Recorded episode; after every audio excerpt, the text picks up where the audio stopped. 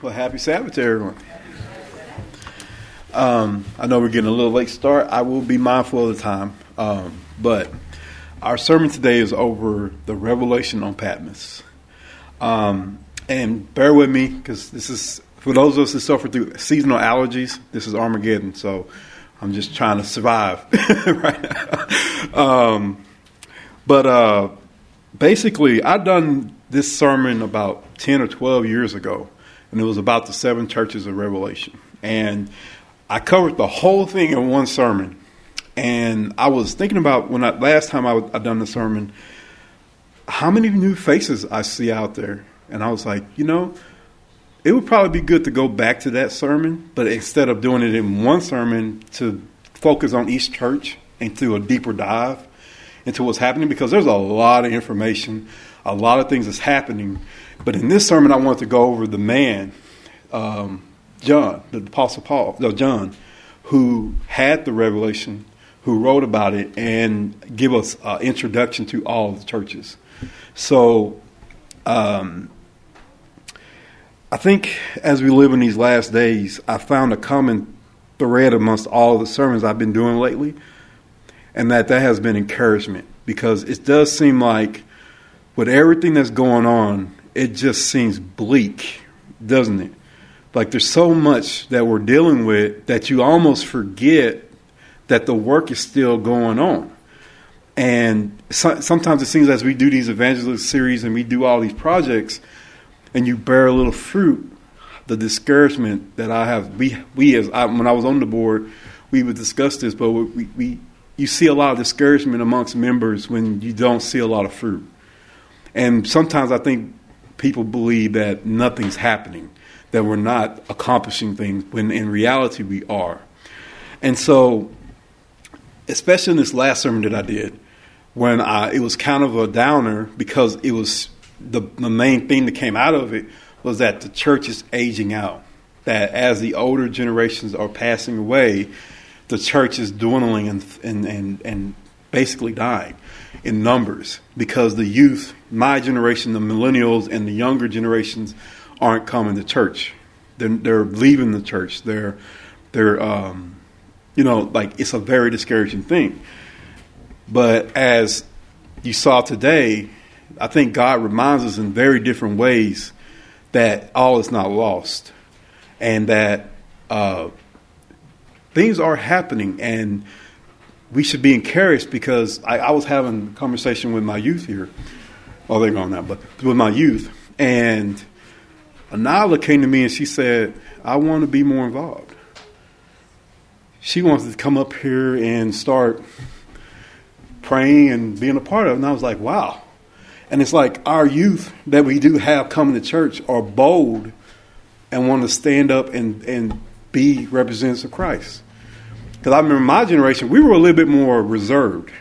You had to kind of push us to get us to do stuff. We would do it, but you had to push us, right? I've noticed with the youth that I have, like these two that was up here and the, the ones coming up, they're pretty bold about it. They're like, yeah, I don't mind. I don't go. I'll go up there. I'll do this. I'll do that. I'll sing. I'll I'll pray. I'll do whatever.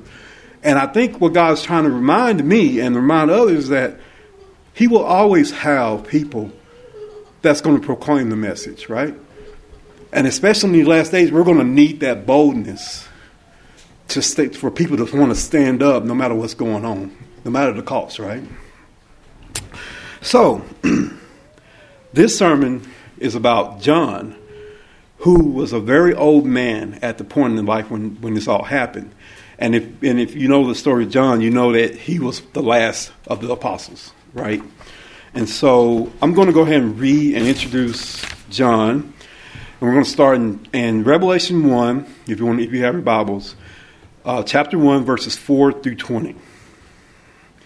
And this is basically about John writing to the churches that existed at that time. Those churches were the seven churches that were in Asia, which is in like modern day Turkey. And basically, what God is basically showing us, it doesn't matter how old you are, how young you are, or how old you are. He can use you if you will be willing to to obey and trust Him, right? And it doesn't matter that the numbers are dwindling. He still has faithful servants that's going to work for him. That's what's going on. So we should cast, cast aside this discouragement and be emboldened like our youth because we're going to, we're going to need it. So let's go ahead and read. John to the seven churches which are in Asia. Grace to you and peace from him who is and who was and who is to come, and from the seven spirits who are before his throne, and from Jesus Christ, the faithful witness, the firstborn from the dead, and the ruler over the kings of the earth. To him who loved us and washed us from our sins in our own blood, and has made us kings and priests to him to, to his God and Father, to him be glory and dominion forever and, and amen. Behold, he is coming with clouds, and every eye will see him. Even they who pierced him, and all the tribes of the earth will mourn because of him. Even so, amen. I am the Alpha and the Omega, the beginning and the end, says the Lord, who is and who was and who is to come, the Almighty. I, John, both your brother and companion in the tribulation and kingdom and patience of Jesus Christ was on the island that is called Patmos, for the word of God and for the testimony of Jesus Christ. I was in the Spirit on the Lord's day, and I heard behind me a loud voice as of a trumpet saying, I am the Omega, uh, Alpha and the Omega, the first and the last, and what you see, write in a book and send it to the seven churches which are in Asia, to Ephesus, to Smyrna, to Pergamos, to Thyatira, to Sardis, to Philadelphia, and to Laodicea. Then I turned to see the voice that spoke with me, and having turned, I saw seven golden lampstands. In the midst of the seven lampstands, one like the Son of Man, clothed with a garment down to the feet, and girded about the chest with a golden band. His head and hair were white like wool, as white as snow, and his eyes like a flame of fire. His feet were like fine brass, as, it, as if refined in a furnace and his voice was as the sound of many waters. He had in his right hand seven stars. Out of his mouth went a sharp two edged sword, and his countenance was like the sun shining in his strength. And when I saw him, I fell at his feet as dead. But he laid his right hand on me, saying to me, Do not be afraid. I am the first and the last. I am he who lives and was dead, and behold, I am alive forevermore. Amen. And I have the keys of Hades and death and of death. Write the things which you have seen, and the things which are, and the things which shall take place after this. The mystery of the seven stars which you have saw in my right hand, and the seven golden lampstands. The seven stars are the angels of the seven churches, and the seven lampstands which you saw are the seven churches. So, that was a very descriptive uh, text about uh, what he saw he saw Christ, and he and, he, and Christ asked him to write in the book the things he was about to see. And um, I'm going to read a little bit from what Ellen G. White writes about John on Patmos. Um, and you can find that in the Acts of the Apostles if you want to go back and find it. But it's uh, Ellen G. White in the Acts of Apostles. More than half a century had passed since the organization of the Christian church. During that time, the gospel message had been constantly opposed. Its enemies had was has never relaxed their efforts and had at last succeeded in enlisting the power of the Roman emperor against the Christians. In the terrible persecution that followed, the apostle John did much to confirm and strengthen the faith of the believers. He bore testimony which his adversaries could not controvert and were helped and helped his brethren to meet with courage and loyalty the trials that came upon them. When the faith of the Christians was seen to waver under the fierce opposition they were forced to meet, the old, tried servant of Jesus would repeat with power and eloquence the story of the crucified and risen Savior. He steadfastly maintained his faith, and from his lips came the ever, the, came the, ever the same glad message, that which was from the beginning, which we have heard, which we have seen with our eyes, which we have looked upon, and our hands have handled of the word of life. That which we have seen, heard, declare we unto you. 1 John 1 1 2, 3. So, if you think about it, can you imagine you're the last apostle right? You, you've been with the, the, the Savior and you've seen all the, the uh, miracles and all the things He done. And even when, when Christ went back to heaven, He served Christ faithfully until He was an old man. And all the other apostles are, are gone. And in his old age, he's still standing strong for the Lord and, and going through persecution, as we're about to see. It didn't matter. It, it, he never got discouraged. So I, I can't say that. If he did get discouraged, he didn't let it stop him. Right? And so, even in these last days, we've got to be like John. No matter how old we are, no matter how young we are, no matter who we are, we're going to have to stand strong and go through this persecution the way he did. That is, that, that, that is the kinship that we can have to John himself. Okay, so John lived to be very old. He witnessed the destruction of Jerusalem and the ruin of the stately temple the last survivor of the disciples who had been intimately connected with the Savior, his message had great influence in setting forth the fact that Jesus was the Messiah, the Redeemer of the world. No one could doubt his sincerity, and through his teachings, many were led, uh, led to turn from unbelief. The rulers of the Jews were filled with bitter hatred against John for his unwavering fidelity to, call, to the cause of Christ. They declared that their efforts against the Christians would avail nothing so long as John's testimony kept ringing in the ears of the people. In order that the miracles and teachings of Jesus might be forgotten, the voice of the bold witness must be silenced. And we, as we notice through time, they, whenever there's a people standing up for Christ and speaking the truth, what does Satan always try to do? Stuff them out, silence them.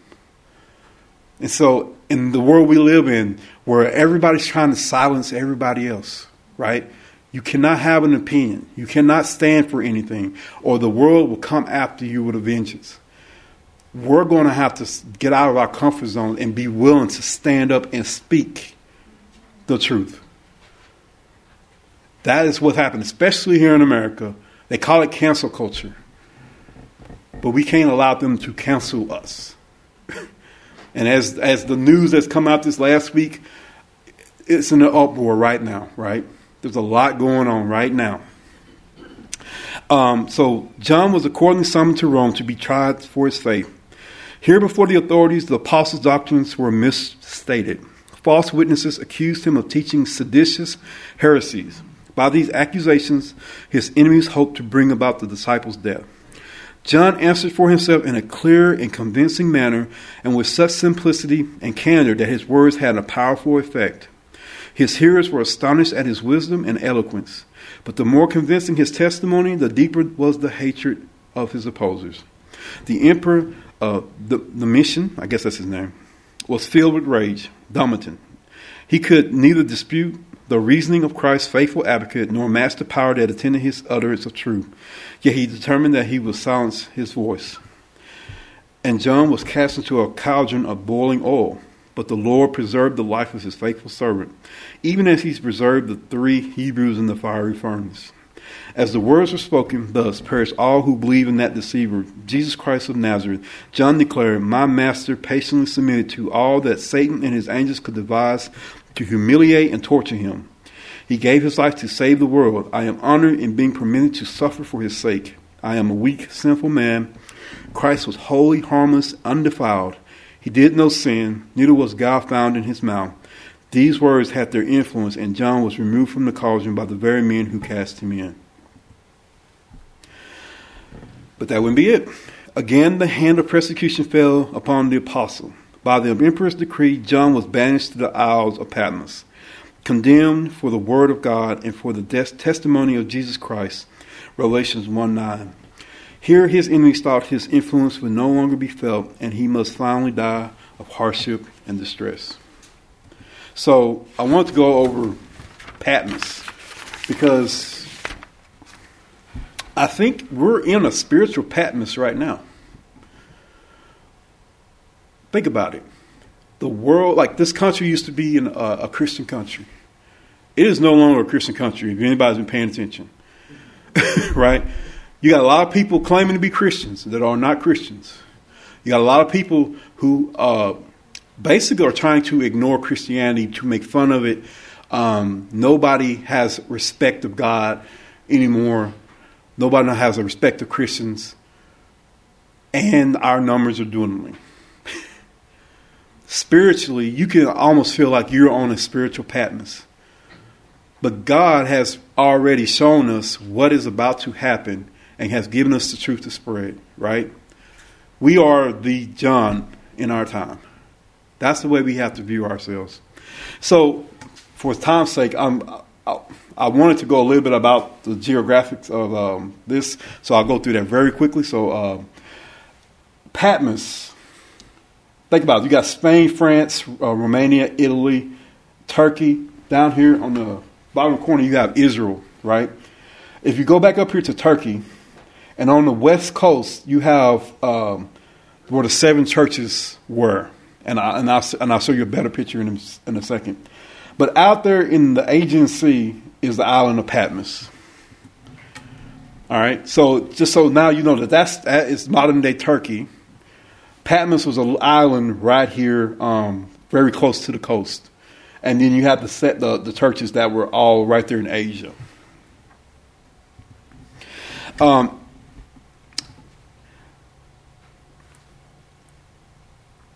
I'm trying to make my mind do I want to go through. I just want to skip it. But basically, Patmos was an island, and it was at that time it was it was isolated. Like it was. Um, it's not today. Today, there's people that actually live there, as you can see. It's not a big population. I believe there's around three thousand so people that live there. But in that day, that's where they sent people like criminals to be exiled from society. And so there were people on Patmos, but there were not a lot of people there. So you were basically there by yourself, and it was meant to be a form of punishment um, that John experienced. So the first church is the church of Ephesus right here. And if you notice from the when you read Revelation, the order in which he wrote the letters, they actually were in order, starting with Ephesus and going up to Smyrna, to Pergamos, to um, Thyatira, Sardis, Philadelphia, and Laodicea.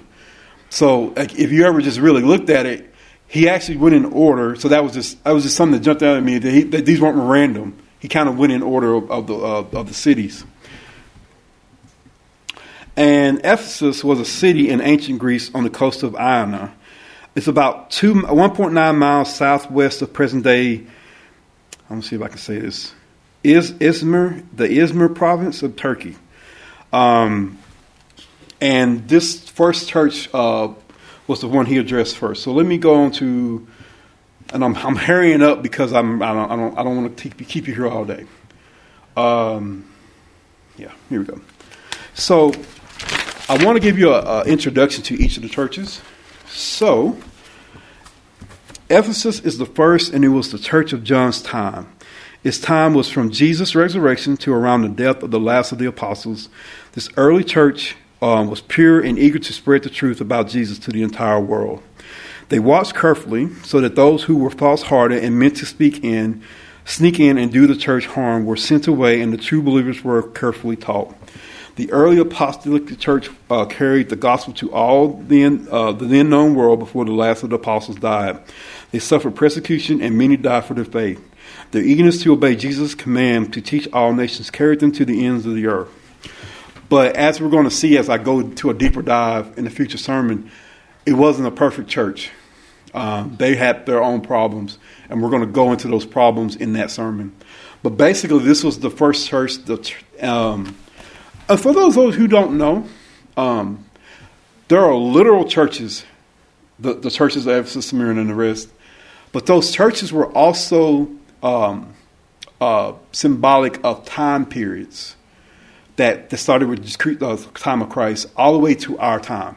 So that it was, there was both a literal and a spiritual meaning to these churches, and what he was saying to these churches also applied to those time periods and to those people.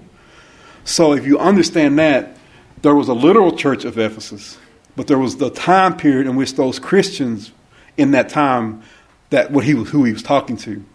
And they were the first church and they had the first love because many of them had met um, Christ. Many of them had seen what he had done. And when they and when he had ascended back to heaven, they still had that fervor and they spread the gospel as, Jesus asked them to through all the then known world at that time. Um, and then it goes on to the next church, which is the church of Smyrna, which is a little bit above Ephesus here. And this is what uh, was happening for Pergamos. Pergamos means lifted up. This was when Constantine pretended to be a Christian and began to be popular to be, be a nominal Christian. This church covers the period from 323 to 538 um, AD.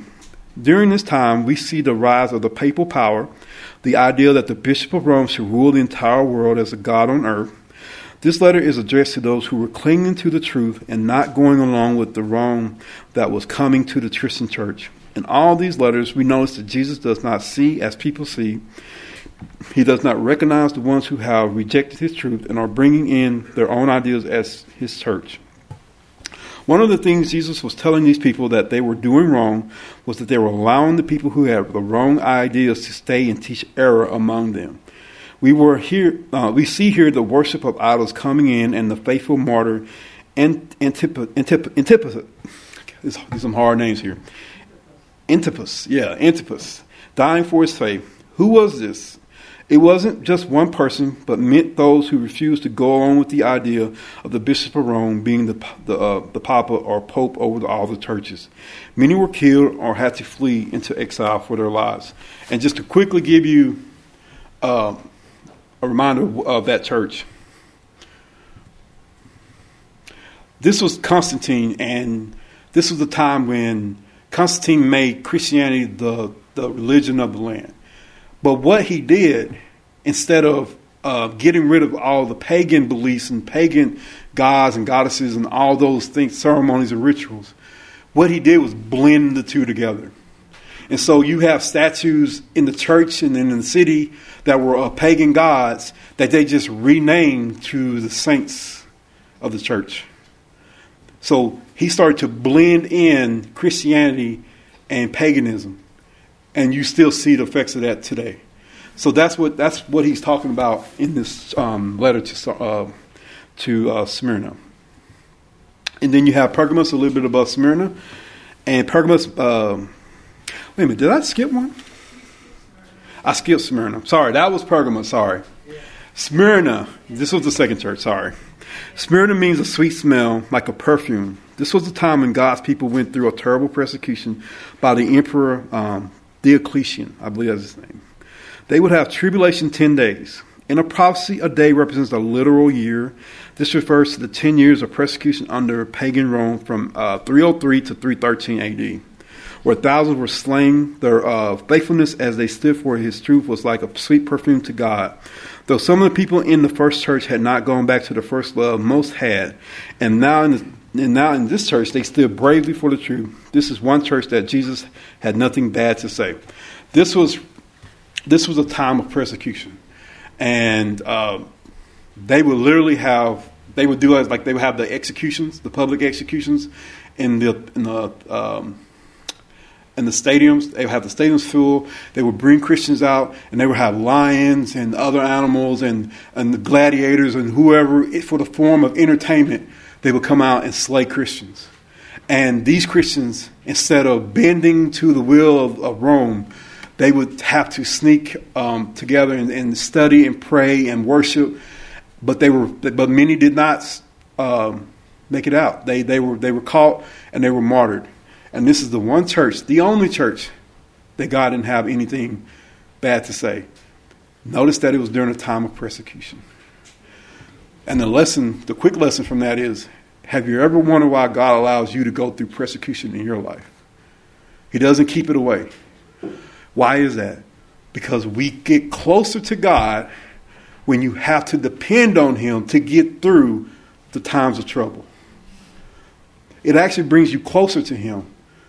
So if you're going through a hard time in your life, sometimes you might have stop and think, no, did I get too comfortable? Did I get too complacent? Have I not been dependent on God the way I should? Why is this, this, this thing happening in my life that I'm having to be reminded that we have to depend on God. And and the person I have my own stories about the times I went through, um, and our family has gone through, and how close we had to depend upon God, and how close it does bring you to God to go through persecution. But that is the the spiritual message that was going on with that church of Smyrna. There was the one church that he didn't have anything bad to say about. So the next was Thyatira. Um, sorry. Thyatira. I actually went to Google and tried to do the pronunciations. That's how hard these names are. Um, you have to go listen to somebody else say it to try to learn what, what they're trying to say here. Um, but this is what the spiritual message was about this church. Um, now, in Thyatira, which means sacrifice and humility, we see Jesus is no longer talking to the great church that has set itself up as the ruler of the world, but rather to um, his true church, now hiding in the wilderness. The apostate church had not repented, but had kept on doing wickedness and bringing in pagan practices. Jesus had removed their candlestick, and they were no longer in uh, any church of his. The faithful who refused to go along with the majority had fled into the wilderness areas, and now Jesus sees them as a, his true church on earth. Does this sound familiar? What's, this sounds very familiar about what's about to happen, right? The, this is the church of the 1260, 1260 years of papal persecution from 538 um, AD to 1517 AD, the start of the Reformation. Jesus is pleased with their works as they humbly do their best to serve him and still share his truths with the world though often it cost their lives. Their works were so wonderful that Jesus mentions them twice. But even they had problems. They even had problems. And that's what we're going to go over a lot in those sermons. But this was during basically the Dark Ages. This was that church. Um, this was the time when you weren't allowed to have Bibles or any kind of written scripture. Only the popes, the bishops, and the, you know the pope and the church could have that material because that was the truth, and they didn't want you to know the complete truth. So that was that time period. Um, the next is Sardis.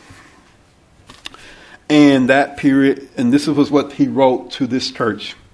Sardis means that means what remains, and we see Jesus saying that there will there are still some good things remaining in this church, but they need to be strengthened. This is the time of the Protestant churches that grew out of the Reformation.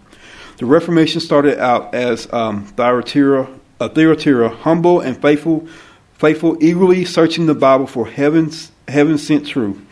During this earth Reformation period, this church was still Thyatira, but they, there came a time when they stopped seeking for truth and became proud and stopped learning um, new truth from the Bible. Instead, they made creeds and decided they would not believe anything that their fathers had not believed.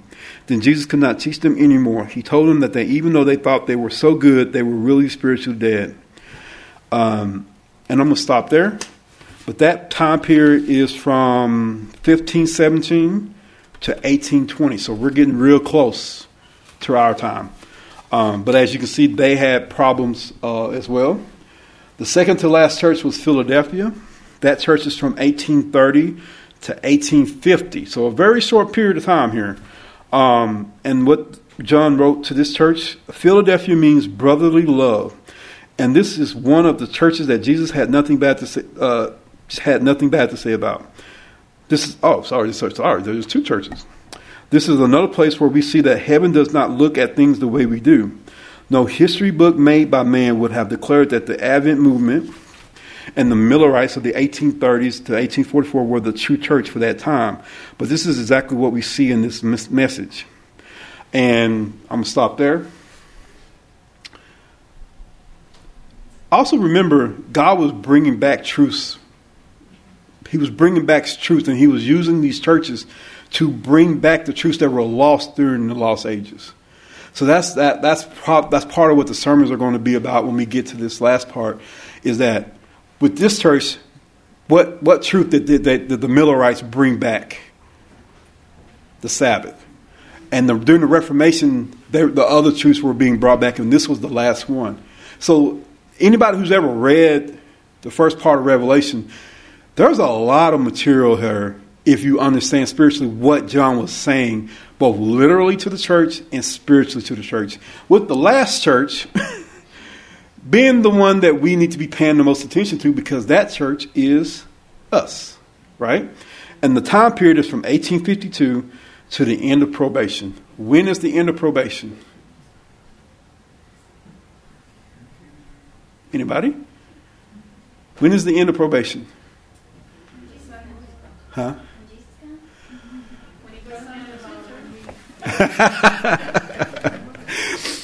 the end of probation is when we have to make the final choice, right? When the, the Sunday laws are being made, come into effect, and you have to decide who are you going to serve. Are you going to serve God or are you going to serve man? Everybody makes their final decision. That's the end of probation. And the beginning of time trouble. That's that's that's what it's talking about here. Okay. And this is what what he says to this church. There are two churches that Jesus said nothing about, but here is the saddest church of all. I'm in the saddest generation in the saddest church. oh, okay. All right. um, for Jesus had nothing good to say about them. This is our time starting about 1852, and it is important that we understand, it, understand this message. Laodicea means judged. For we live in a time when the investigative judgment is taking place in heaven to see who will go home with Jesus and who will not. This church is so bad that Jesus says he is going to spit them out because they were disgusting to him. Spitting them out of his mouth means he will not plead for them when their names come up in the investigative judgment. Without Jesus to plead on their behalf, they are lost with no hope to ever see heaven. And I'll stop it right there. That it doesn't take a genius to look out and see what's happening today and the deterioration of all spiritual holiness is almost gone, right? You can't even go in churches and see a lot of holiness, right? Because there's a difference between being a Christian and serving God and being holy. There's a difference. When you meet somebody that's, that's really walking the walk and there's a sense of holiness to them, you'll know it. That is what we should all be striving for. And that is what that last sermon will really kind of be about. How do we not only be Christians, but how do we return to a state of holiness? We are prophets and prophetesses. We are um, priests and priestesses. And are we acting that part today? Those are hard questions because this is not just about being a Christian. In this time, he's going to be looking for his true people, his remnant. And, he going, and, and it's going to require that we get to a place where we are in perfect attunement with God. And we keep half stepping and playing around with God. Easy. easy.